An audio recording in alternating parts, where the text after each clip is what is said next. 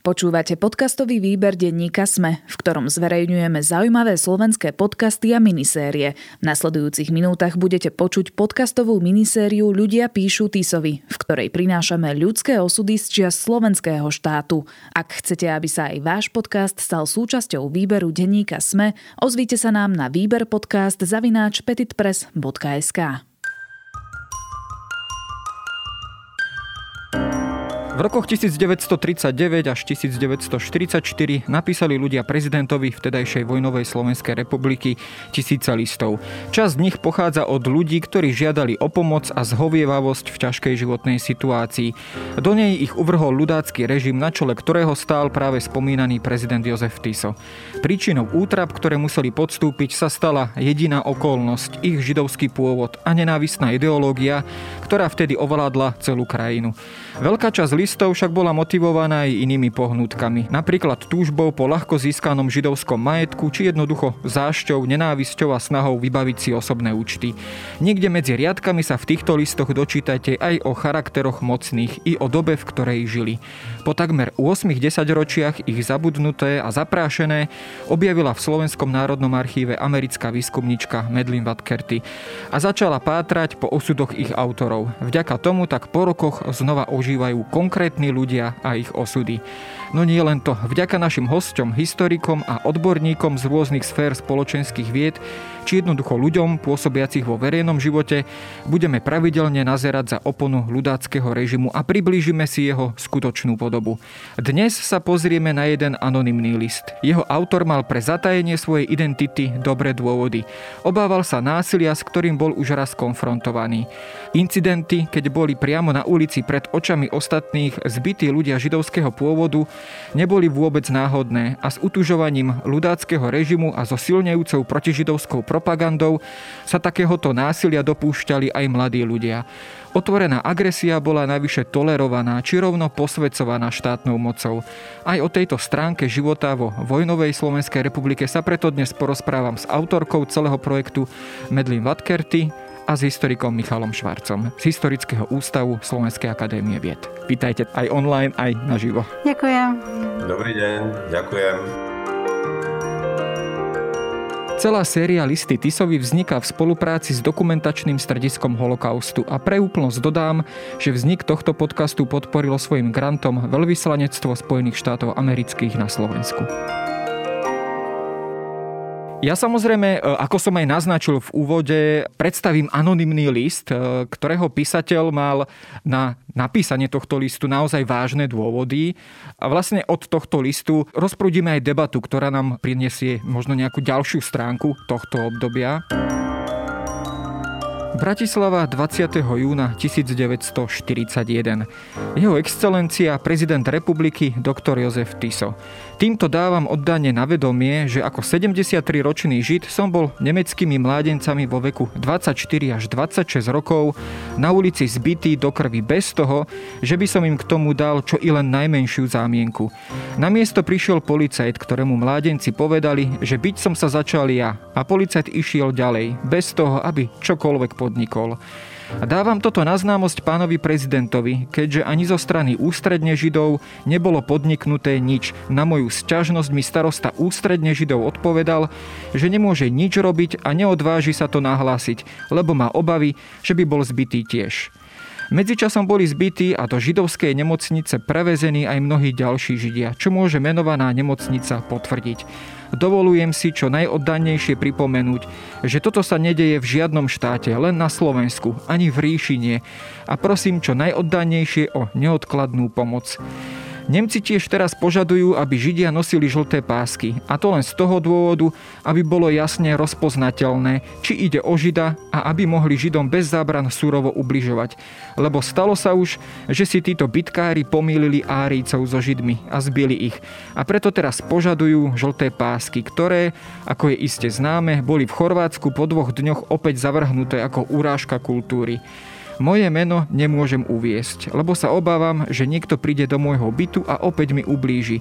Ale som presvedčený, že pán prezident republiky bol medzičasom informovaný aj z iných zdrojov a že moje tvrdenia budú v každom ohľade potvrdené. Prosiac v záujme všetkých Židov o pomoc, zostávam s oddaným pozdravom.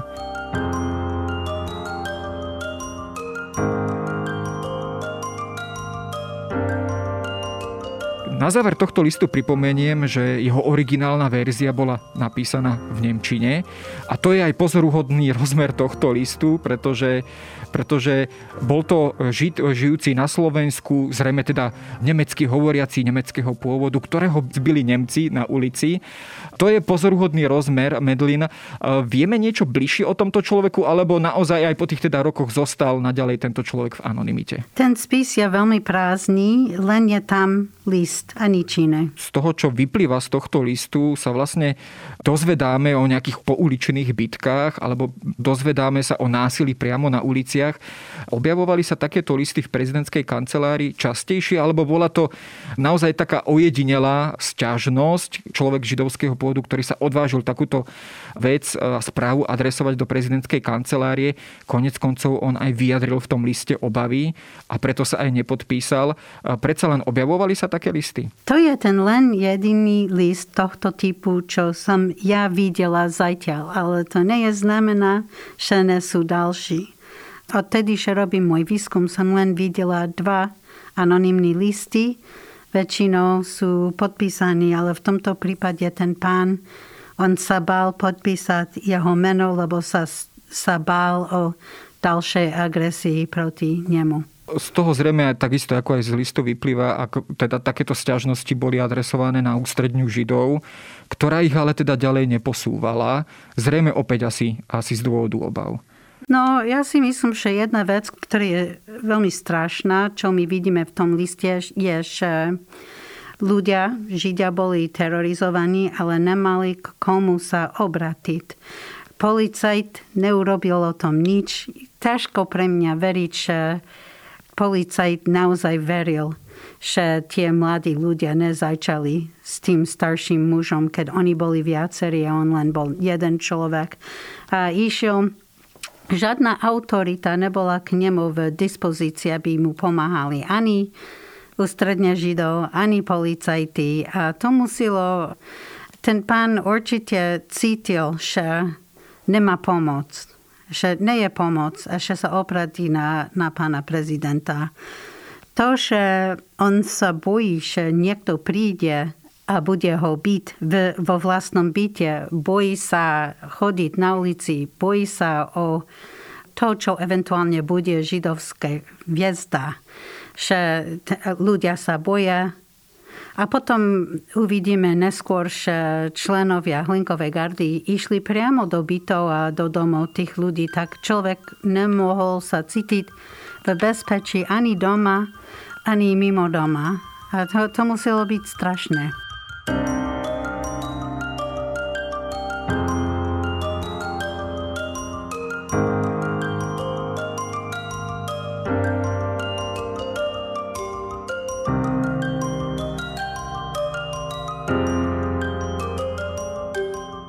Švarc, z toho listu vyplýva teda, že spomínaného 73-ročného muža napadla skupina mladíkov, skupina nemeckých mladíkov. E, môžeme z toho usúdiť, že išlo o nejakú teda organizovanú skupinu známej tej nemeckej domobrany Freiwillige Schutzstaffel, ktorá bola ako, ako keby takou polovojenskou organizáciou Deutsche Partei, teda e, nemeckej strany na Slovensku. Je to, vyplýva to z tohto, alebo mohla to byť len taká voľná skupina mladíkov? Vyplýva to z toho jednoznačne, pretože mne sa podarilo zdokumentovať viaceré takéto prípady. Išlo teda zámernú organizáciu, pretože takéto incidenty sa už začínajú objavovať v Bratislave prakticky od roku 1939. No a mm, vyzerá to tak, že atakom teda dochádzalo zjavne na základe pokynov stranického vedenia. A hoci sa e, teda policii vo viacerých prípadoch podarilo útočníkov aj zaistiť, vysokí funkcionári Deutsche Partei v zápätí e, zakročovali v ich prospech. A v role intervenujúcich e, nezriedka vystupovali ľudia z najbližšieho okolia Franca Karmazina, teda šéfa Deutsche Partei a v úvodzovkách vodcu slovenských Nemcov počas e, druhej svetovej vojny. Vy ste to síce už trošku naznačili, ale predsa len snažili sa slovenské orgány e, nejakým spôsobom toto prešetrovať, riešiť, alebo po niekoľkých skúsenostiach, po takýchto incidentoch a po intervenciách z nemeckej strany, jednoducho už záujem úplne opadol a jednoducho už neexistoval. Čo z počiatku to vyzerá, že tá polícia sa snažila ešte nejakým spôsobom zakročiť a riešiť tieto incidenty, ale postupom času, ako sa vlastne vysokí predstavitelia Deutsche Partei začali vyhrážať ľuďom v policajných uniformách, tak to podľa všetkého e, nechávali tak. Ak môžem, mám tu k dispozícii taký letáčik, ktorý koloval po Bratislave v máji 1939 Takže by som trošku ocitoval. Jasné, nech sa páči. Je to v takej dosť zlej slovenčine, tak citujem. Uznamujeme pánom a varujeme, aby týchto provokácií, aby na nás posielali strážnikov, keď si vybavujeme svoju vec ze židáky. Žiadnemu Slovákovi my e, nič nerobíme, ale našich Volksgenossen byť nebudete jak ste ich prepadli včera o 9. hodine večer na Špitálskej, na Korze a na Židovskej ulici. Dnes sme tiež napísali do Viedne, jak zaobchádzate s námi, ktorí vás majú chrániť. Die Slovakaj unter den Deutschen Schutze, tam tri otázniky. Keď to takto ďalej pôjde, povedáme vám po dobrém, aby ste sa nemiešali do našich vecí ze Židáky. Na dnes sme si aj pozvali našich bratov z Viedne, aby sa prišli pozrieť na vlastné oči, jak s náma zaobchádzate, jak s dobytkom. Neprajeme si, aby ste sa miešali medzi Židákov. My si vybavíme ešte sami tento týždeň. Varujeme aj toho pána, ktorý na nás poslal tých strážnikov. My ho dobre poznáme. Našich bratov nechal zatvoriť. Neprovokujte, lebo bude neskoro. Aj z tohto teda e, vyplýva, že sa bojovky s radou, či už Freiwillige Schutzstaffel alebo aj mládežnícke organizácie Deutsche Jugend cítili byť viac menej v bezpečí, lebo vedeli, že strana, vedenie strany nad nimi drží ochrannú ruku. Takisto si... potom ešte, keď e, sa objavili incidenty na začiatku septembra 1939, čiže krátko potom, ako začala vojna proti Polsku, ktorej sa zúčastnila aj Ľudácka Slovenská republika, takisto sa odohrali viaceré incidenty. Bolo to 3. septembra, keď skupiny členov aj organizácií počas Bieleho dňa začali Židov vyhadzovať z kaviarní a napadať ich na verejných priestranstvách. Okolo poludnia asi 50 príslušníkov z FS sa vydalo smerom na Židovskú ulicu a cestou tam stretajúcich Židov napádali a mlátili. V kaviarni Štefánia musela napríklad zasávať polícia, keď agresivita nemeckých útočníkov sa nadalej stupňovala. No a hnev Deutsche Partei sa samozrejme obrácoval aj proti zasahujúcej policajnej asistencii a jedného zo žandárov napríklad pri tomto zásahu sotili na zem. No a samozrejme, že takýto zákrok opäť vyvolal reakciu vedenia Deutsche Partei. Napríklad vedúci stranického úradu propagandy Hauskrecht sa bol dokonca stiažovať na policajnom riaditeľstve a dokonca tam povedal takúto vetu, citujem, že keď to pôjde takto ďalej, vytiahneme na ulicu a budeme byť políciu. Takže aj na základe týchto skúseností potom policia ako keby mm-hmm. postupom času rezignovala a prestala riešiť tieto incidenty. Medlin, e, objavovali sa povedzme aj listy, ktorých písatelia neboli Židia, ale obyvateľia, tzv. árijci, keby sme prebrali túto terminológiu ľudácku, ktoré by sa objavovali či už v prezidentskej kancelárii, alebo aj povedzme inde, kde by sa teda stiažovali na takéto pouličné boje, na takéto bitky. E, objavovalo sa takéto niečo? Ja som nevidela. To nie je znamená, že to tam nie je, lebo je uh, veľmi veľa škatul v tom fonde, ale veľmi málo vidím solidaritu so Židmi a celý ten čas, robím môj, môj výskum. No. Pán Švarc, e, no, takto vyzerá Bratislava a asi teda nielen Bratislava v tomto období ako teda nebezpečné miesto, ako teda miesto, kde dochádzalo k takýmto incidentom. Čo vieme o takto organizovaných mladíkoch? Už sme teda spomenuli, že teda pravdepodobne boli organizovaní vo Freiwillige Schutzstaffel, teda bola to taká bojová alebo polovojenská organizácia Deutsche Partei. Môžeme si ich predstaviť aj e, tak paralelne modelovo podľa tých nacistických vzorov e, z nacistického Nemecka, teda ako SA alebo teda nejaké iné e, bojové jednotky. Ako sa to vlastne prejavovalo potom aj na Slovensku? Freiwillige Schutzstaffel vznikli na jeseň 1938 a, a ako ste spomenuli, tak ich vzorom boli ríšsko-nemecké SA, Sturmabteilung. Nápadne sa vlastne ponášala na to aj ich e, uniforma, ktorá pozostala z čiernych nohavíc, z hnedej košely, z hnedej kravaty. A takisto aj čiernej čiapky. Samozrejme, že e, boli organizovaní na takom prísnom vojenskom základe.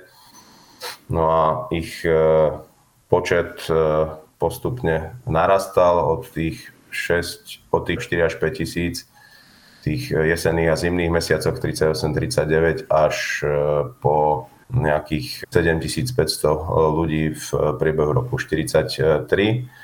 No, samozrejme, že tí ľudia fungovali v rámci takých e, menších jednotiek. Na území napríklad Bratislavy existovalo bolo vytvorených viacerých šturmov, ktoré potom vytvárali šturmbán, čiže niečo také po vzore vojenských práporov alebo plukov. No, samozrejme, že boli drillovaní, cvičení, pokiaľ išlo o fyzickú prípravu, ale takisto aj o ideologickú prípravu, prebiehali školenia, pričom rasistický antisemitizmus bol integrálnou súčasťou týchto školení. No a samozrejme, neplatilo to len o Freiwillige Schutzstaffel ako takej, ale vôbec vlastne pre školenia stranícke. No a stranícka tlač ako Grenzbote, Deutsche Stimmen vykreslovala Židov ako nepriateľov, pripisovala im rôzne hanlivé prívlastky, negatívne vlastnosti, svetové sprisahanie, zodpovednosť za zrod, bolševizmus a, a tak ďalej. Teda tá antisemická propaganda vlastne vytvárala obraz nepriateľa, ktorého tá tlač viac menej dehumanizovala, zbavila ho tých e, ľudských vlastností. No a samozrejme časť Nemcov, ktorá bola vystavená pomerne masívnej antisemickej propagande, si tento konštrukt osvojila a viacerí radikálni antisemiti, zväčša príslušníci práve FS alebo aj Deutsche Jugend, sa potom podielali v úvodzovkách na riešení židovskej otázky v praxi a patrili medzi tých horlivých iniciátorov a vykonávateľov persekučných opatrení. Ja si spomínam z jednej z minulých debát, že myslím, že Deutsche Jugend e, dokonca sa podielalo aj na vypálení synagógy v Spišskej Novej Vsi. Mali sme tu takýto príbeh. Myslím, že niečomu podobnému došlo zhruba v tomto období aj v Prievidzi a asi teda aj v ďalších slovenských mestách. Opäť to boli akcie práve tejto jednotky Freiwillige Schutzstaffel alebo dokonca aj e, Deutsche Jugend a asistoval im v takých prípadoch aj povedzme Hlinkové gardy a, a, a teda Slováci v tomto zmysle slova. Objavovali sa teda aj v ďalších slovenských mestách takéto naozaj násilné incidenty? Hmm, viete, čo to išlo skôr o akcie organizované práve Deutsche Partei a jej podriadenými zložkami, ako bolo Freiwillige Schutzstaffel a Deutsche Jugend, nejaká koordinácia akcií s Linkovou gardou, aspoň tie pramene, ktoré som prechádzal a ktoré som mal k dispozícii, nič takého som tam nezaregistroval. No a samozrejme prebiehalo to aj v ostatných mestách. Podobné incidenty sa stávali v Pezinku, to ešte v čase v marci 1939 keď práve Pezinok okupovali aj jednotky Wehrmachtu v rámci toho záboru na západnom Slovensku, z ktorého sa potom neskôr vytvorilo tzv. ochranné pásmo. Možno registrovať vlastne takéto incidenty na Spiši, v Kešmarku, v Poprade, v Spišských Vlachoch, v Strážskách, v Spiskej Belej.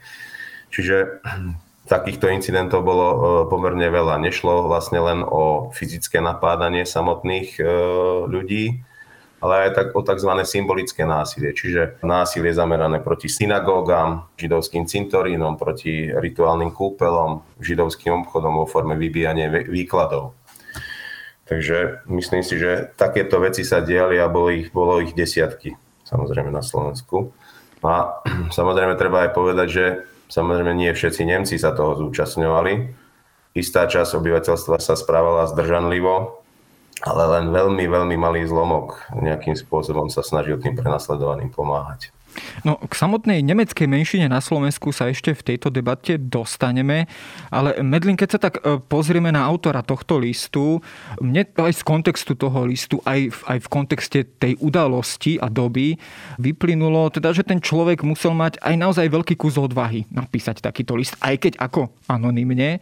Máš z toho rovnaký pocit, že ten človek musel sa istým spôsobom prekonať, prekonať vlastný strach a odvážiť sa k takémuto kroku a rozhodnutiu?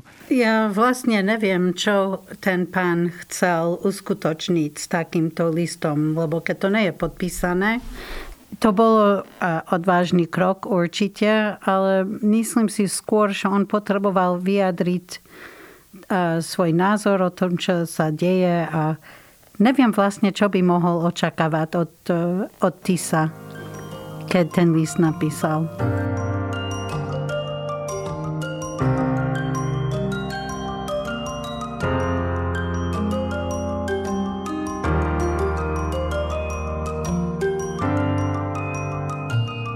Pri tomto liste, keď som si ho čítal, tak a porovnám ho s tými predchádzajúcimi listami, kde slovenskí židia naozaj už veľmi prosili o, o nejakú láskavosť, o nejakú výnimku, o nejakú zhovievavosť. Naozaj ho oslovovali Jozefa Tisu naozaj ako vaša excelencia podobne v mnohých rôznych zvratoch a mnohých podobách. Tento list, e, taký tento úctivý tón neobsahuje.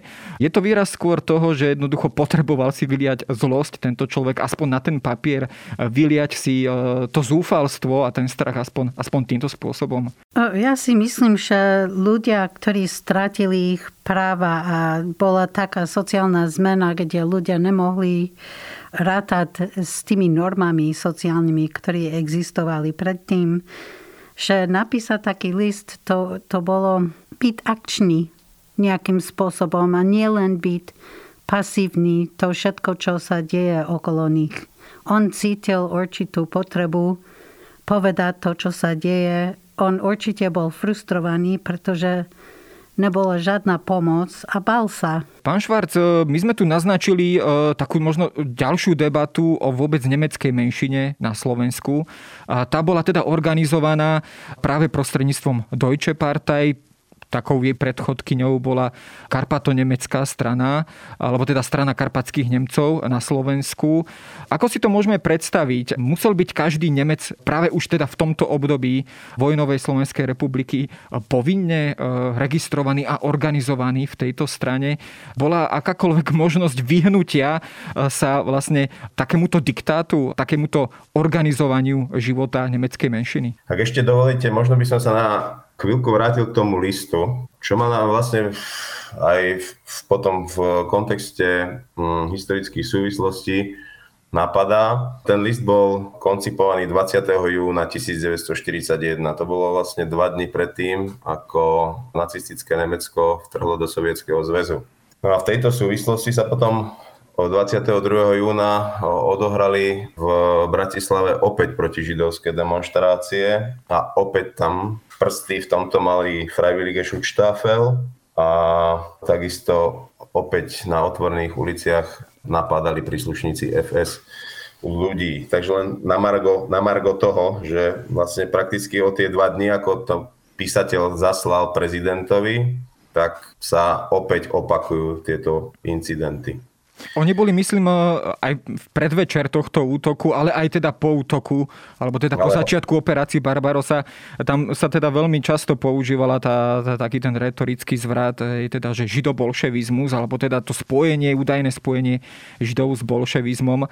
Boli to také tie oficiálne deklarované dôvody pre takéto násilie aj zo strany Deutsche Partei? No samozrejme však Deutsche Partei bez akýchkoľvek e, škrupulí preberá vlastne tie heslá nacistickej propagandy z ríše a samozrejme to potom kolportovala ďalej prostredníctvom svojej tlače Deutsche Stimmen a, a Grenzbote.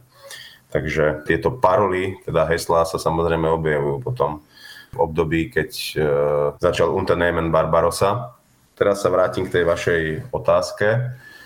Deutsche Partei sa po oktobri 1938 vlastne sama seba definovala ako jediná politická organizácia Nemcov e, na Slovensku. Ako taká bola aj uznaná vtedajšou ešte autonómnou vládou, bola povolená medzi 8. a 10. oktobrom 38 a neskôr autonómna vláda jej povolila aj používanie nacistickej symboliky, teda svastiky. No a samozrejme vedenie Deutsche Partei sa usilovalo o to, aby všetci Nemci mali e, stranickú legitimáciu, pretože prakticky tá stranická legitimácia znamenala, že človek tým vyjadri vlastne príslušnosť k tej nemeckej komunite, ktorá sa mala formovať ako nejaké národné spoločenstvo, čiže tá nacistická Volksgemeinschaft, ktoré boli samozrejme vylúčení ľudia, ktorí síce boli nemeckojazyční ako čas Židov, ale samozrejme, že na základe tých rasových a rasistických charakteristík boli s nej vopred vylúčovaní.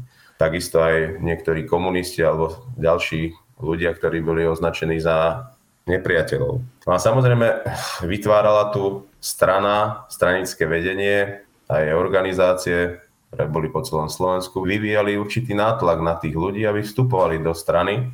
Samozrejme veľká časť nemeckej dospelej populácie to aj tak urobila, ale časť sa proti tomu bránila, lebo napríklad na strednom Slovensku, ale takisto aj na Spiši, predovšetkým v údolí e, riek Hnilec a Bodva, boli ľudia, ktorí boli v medzivojnovom období veľmi aktívni v komunistickej strane. A samozrejme, keď bola komunistická strana zakázaná v oktobri 1938, tak časť tých ľudí potom prešla do ilegality. Sice vstupovali do Deutsche Partei, ale robili to z toho dôvodu, preto aby vlastne tú svoju ilegálnu komunistickú stranu zásobovali informáciami o dianí a o pripravovaných akciách Deutsche Partei alebo Freiwillige Schutzstaffel, ktoré by mohli smerovať aj proti tým samotným komunistom.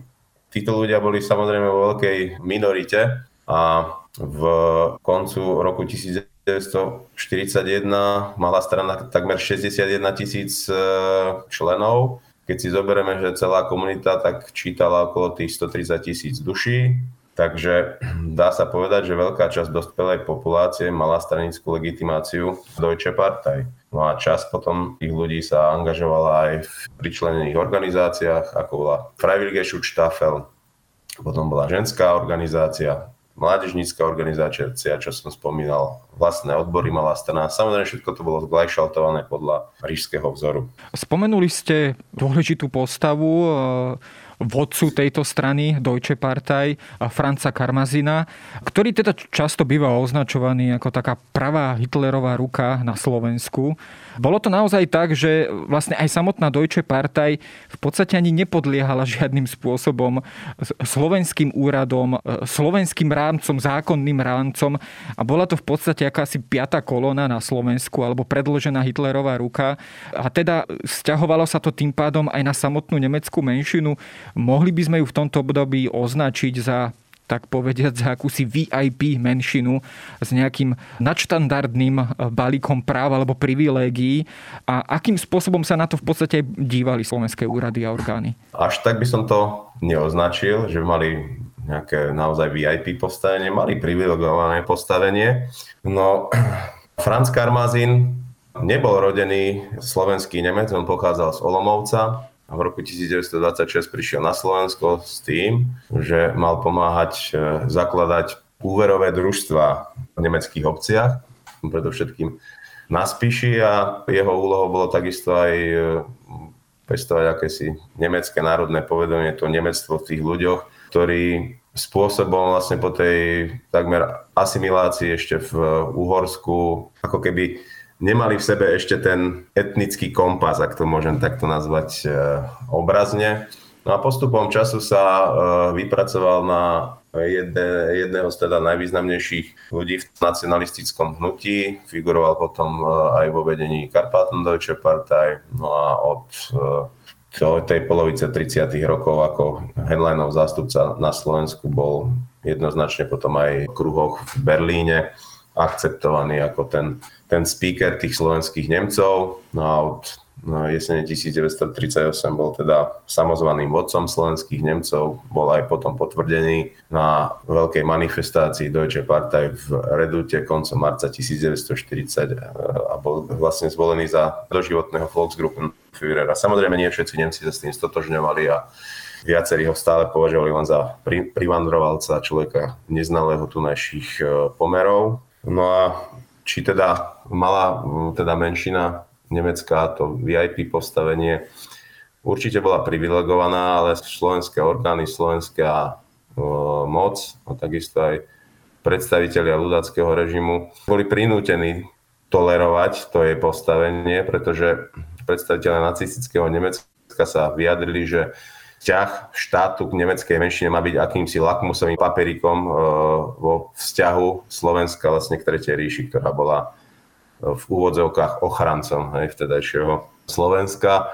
Ale hm, slovenská vláda priznala nejakú sumu práv Nemcom, samozrejme v porovnaní s ostatnými národnostnými menšinami mali privilegované postavenie, ale postupom času nejakou takou salámovou taktikou sa snažili tie práva, ktoré im priznali nejakým spôsobom znefunkčniť. A dá sa povedať, že ten vzťah Karmazina k vedúcim predstaviteľom ľudáckého štátu ako si potom sa v priebehu vojny zhoršoval a na jar 1944 už Karmazin, keď to hodnotil s tým 5-ročným odstupom, tak sám konštatoval, že je vlastne potrebné prehodnotiť tento vzťah a keď vypuklo povstanie a pod dojmom vlastne tých správ a tých, tých e, represí, ktoré sa ktoré boli aj smerované proti týmto etnickým Nemcom, sa snažil vlastne z toho vytlc kapitál a docieliť to, aby Nemci vlastne tvorili akúsi samostatnú jednotku v rámci štátu, aby tvorili akýsi štát v štáte a mali akési exteritoriálne práva. A samozrejme, že toto, na toto slovenská vláda ani vtedy nepristala a takisto táto myšlienka nenašla ani nejakú veľkú podporu medzi e, rížskými okupačnými orgánmi, ktoré v tom čase už pôsobili na Slovensku.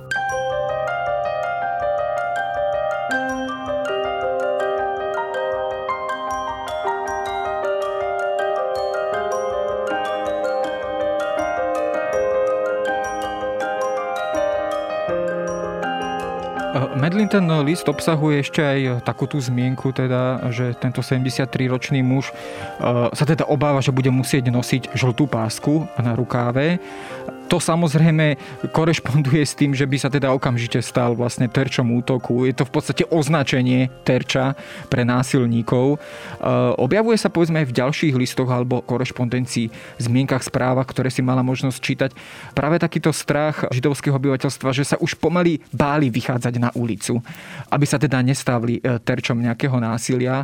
Bola toto u nich e, veľmi tak často artikulovaná alebo zmieňovaná starosť alebo strach? O, o tej hviezdy bol určitý strach a nevidím to veľmi často v listoch.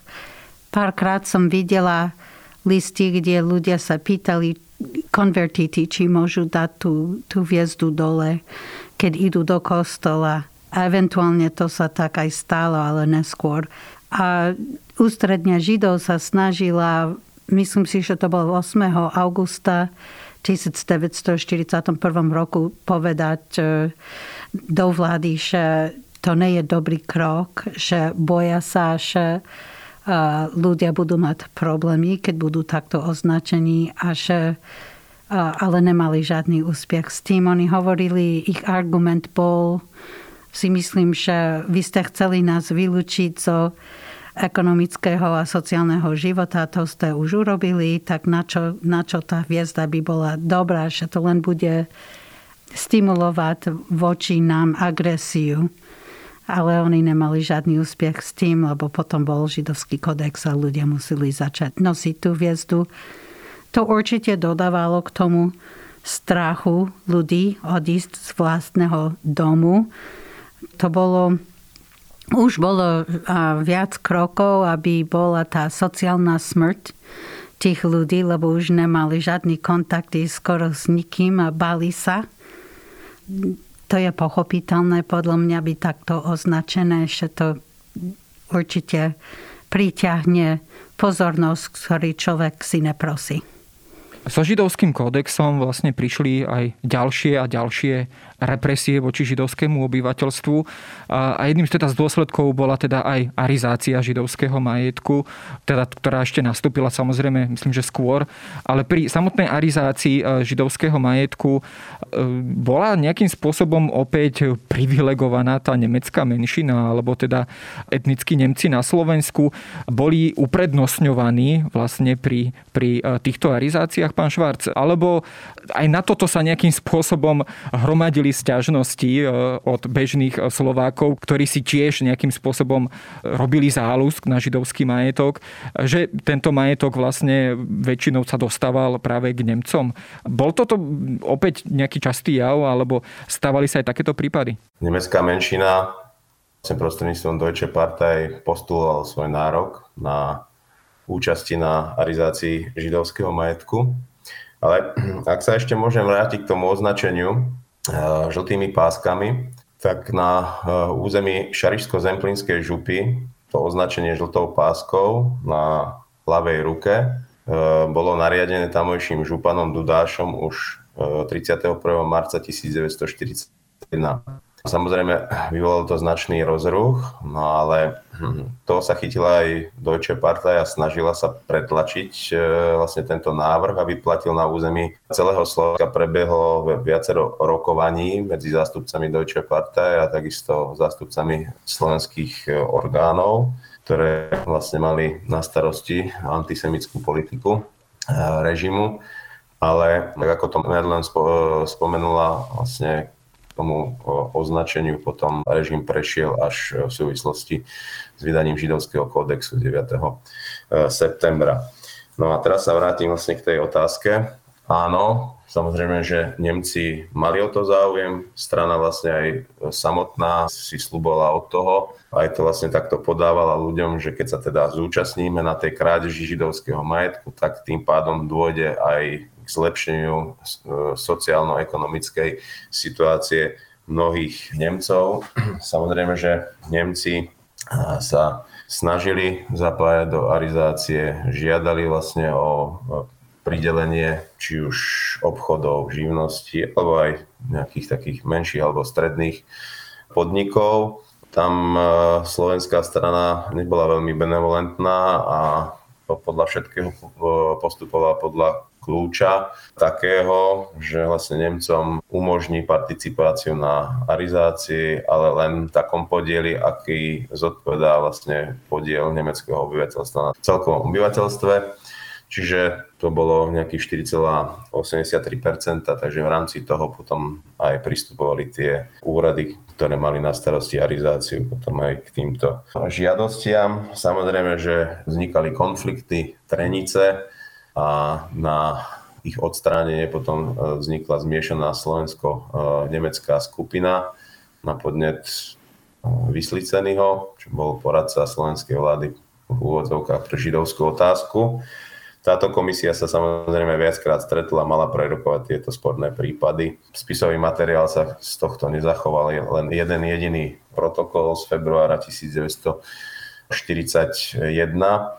No, možno povedať, že teda Deutsche Partei mala ten podiel na arizáciách asi v tom eh, percentuálnom vyjadrení, ako som spomenul. No ale napríklad v takej Bratislave počet Nemcov na arizovaných e, prípadoch bol niečo cez 8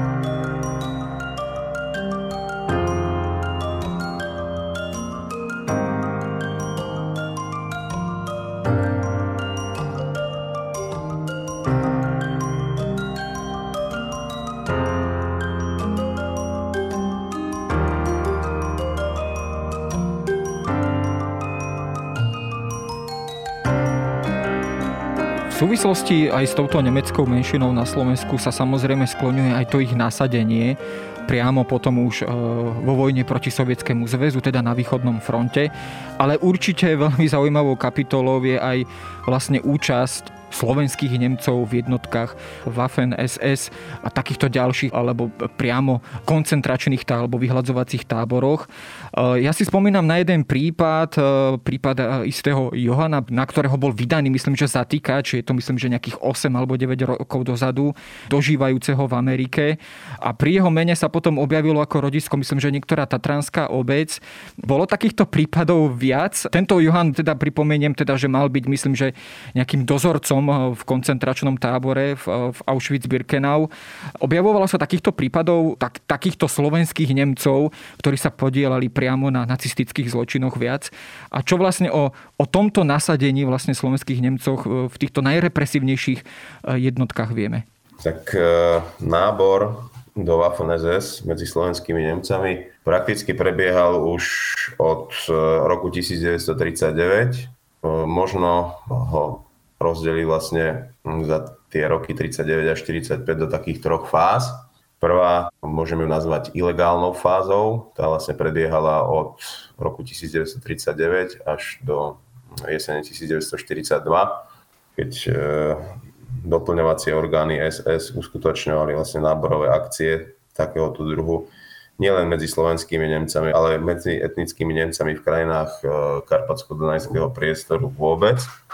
Na základe tejto cesty, ktorú potom e, na jeseň 1940 odobrilo generálnym pardonom ministerstvo obrany, sa dostalo necelých tisíc ľudí. Títo sa e, zúčastnili už potom aj, aj vojny proti Sovietskému zväzu vo formáciách e, Waffen SS. Nešlo len o tie elitné bojové útvary, ale aj útvary, ktoré boli vyčlenené doslova na represiu voči civilnému obyvateľstvu, predovšetkým proti Židom. Napríklad to bola jazdecká brigáda SS, kde som našiel pár Nemcov zo Slovenska, ktorí sa dokonca boli svetkami, či aj priamými účastníkmi vraždenia vo viacerých e, bieloruských obciach. To sa nedá posúdiť na základe toho materiálu justičného, ktorý je k dispozícii, ale boli takí. No, ďalšia v rámci tej druhej fázy potom e, od jesene 1942 až do júna 1944 bola uzavretá viac menej dohoda e, medzi slovenskou a nemeckou vládou o dobrovoľnom nábore Nemcov do waffen Samozrejme tá dobrovoľnosť bola len formálna a Deutsche Partei sa snažila vyvíjať veľký nátlak na svojich členov, mužov teda vo veku od 17 e, do 35 rokov, aby vstupovali do Waffen-SS. No a tí e, muži museli prechádzať aj s zdravotnými prehliadkami, kde sa konštatovala takisto aj ich rasová spôsobilosť a na základe týchto kritérií potom boli pridelovaní jednotlivým jednotkám. A takto sa potom aj desiatky e, mužov dostali do koncentračných táborov. No a podľa záznamov exilového ministerstva obrany v Londýne asi 1500 mužov e, slúžilo aj v koncentračných táboroch a to bol vlastne aj prípad rodáka zo Starej Lesnej Johana, ktorého ste spomínali.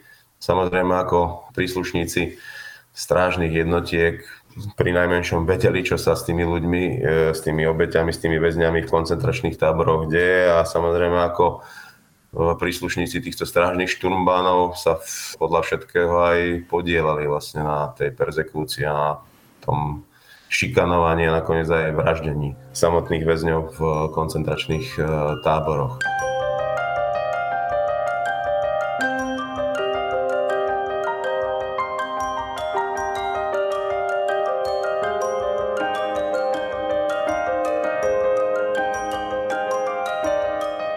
Na záver sa vlastne už dostávame k samotnému záveru vojny a vlastne z tej nemeckej menšiny sa nakoniec v podstate e, stala aj prenasledovaná menšina, väčšina nemeckého obyvateľstva, či už priamo v súvislosti s, s prebiehajúcimi bojmi na Slovensku, ale aj potom odišla z nášho územia.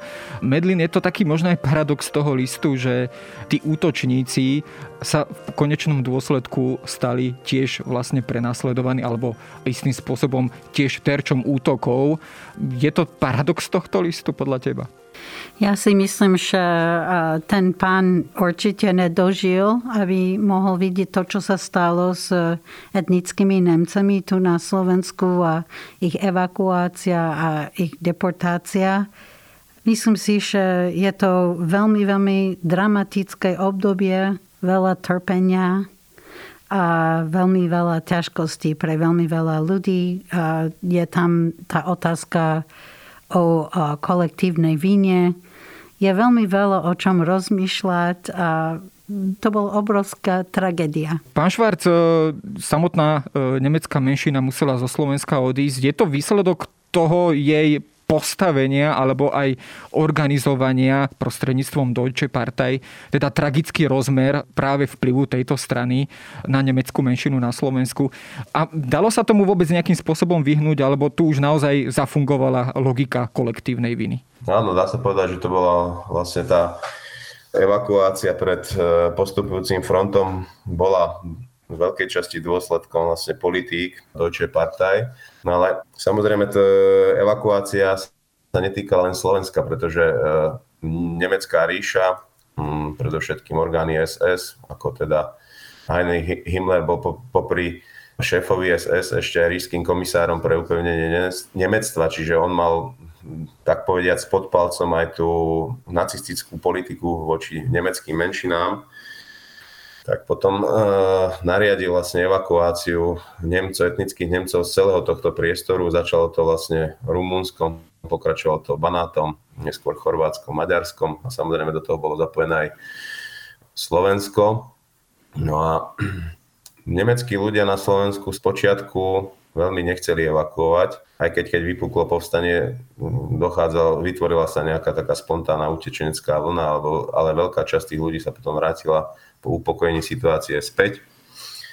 Ale potom tá hrozba zo strany pomsty Červenej armády tu zohrávala istú psychologickú úlohu, pretože kým, čím ďalej sa začal viac približovať ten front k nemeckým obciam, tak tým sa väčšia časť toho nemeckého obyvateľstva prejavila nakoniec ochotu odísť zo svojich domov, aj keď na druhej strane to stále bolo prezentované ako nejaké dočasné riešenie s tým, že keď sa teda situácia zlepší, stabilizuje a keď nemecké vojska opäť vytlačia e, Červenú armádu späť z týchto teritórií, tak sa budú môcť vrátiť e, do svojich domov, ale samozrejme predpokladám, že veľká časť e, Nemcov bola si vedomá vlastne tej skutočnosti, že to je koniec a že mnohí už svoje domovy neuvidia.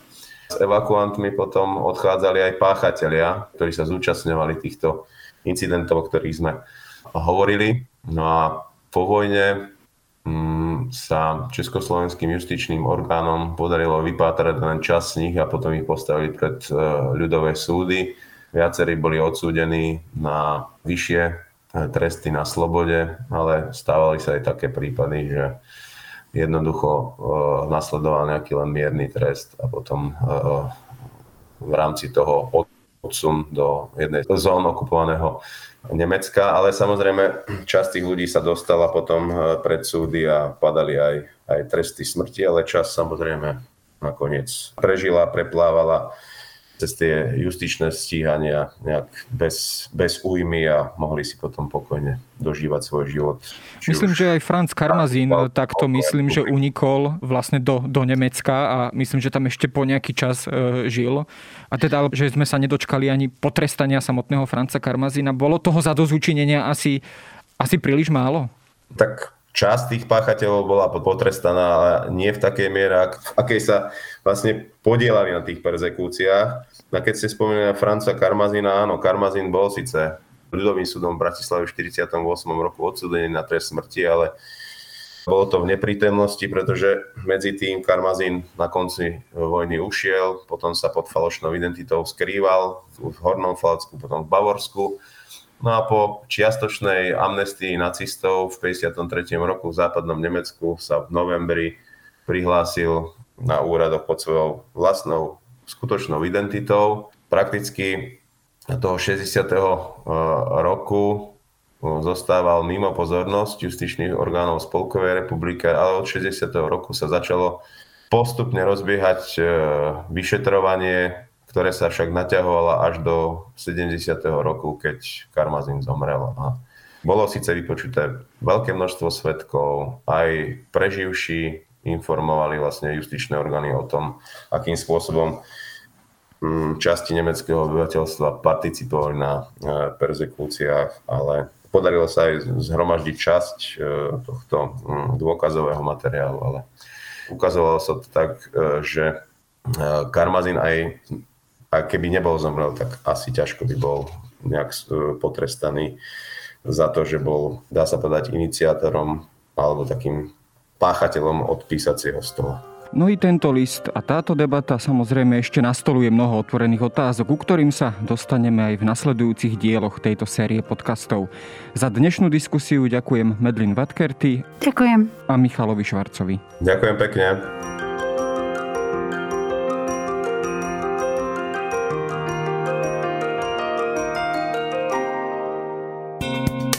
Sa Zuzana Kovačič-Hanzelová a v živote som mala šťastie. Narodila som sa do podmienok, v ktorých je všetko nastavené na úspech. Aj preto som pre vás pripravila spolu s Kristínou Paholík Hamárovou minisériu Odsúdený na neúspech o téme generačnej chudoby, vylúčených komunít a systéme, vďaka ktorému sú 100 tisíce ľudí odsúdení na neúspech. Nájdete nás na Smeska aj vo všetkých podcastových aplikáciách.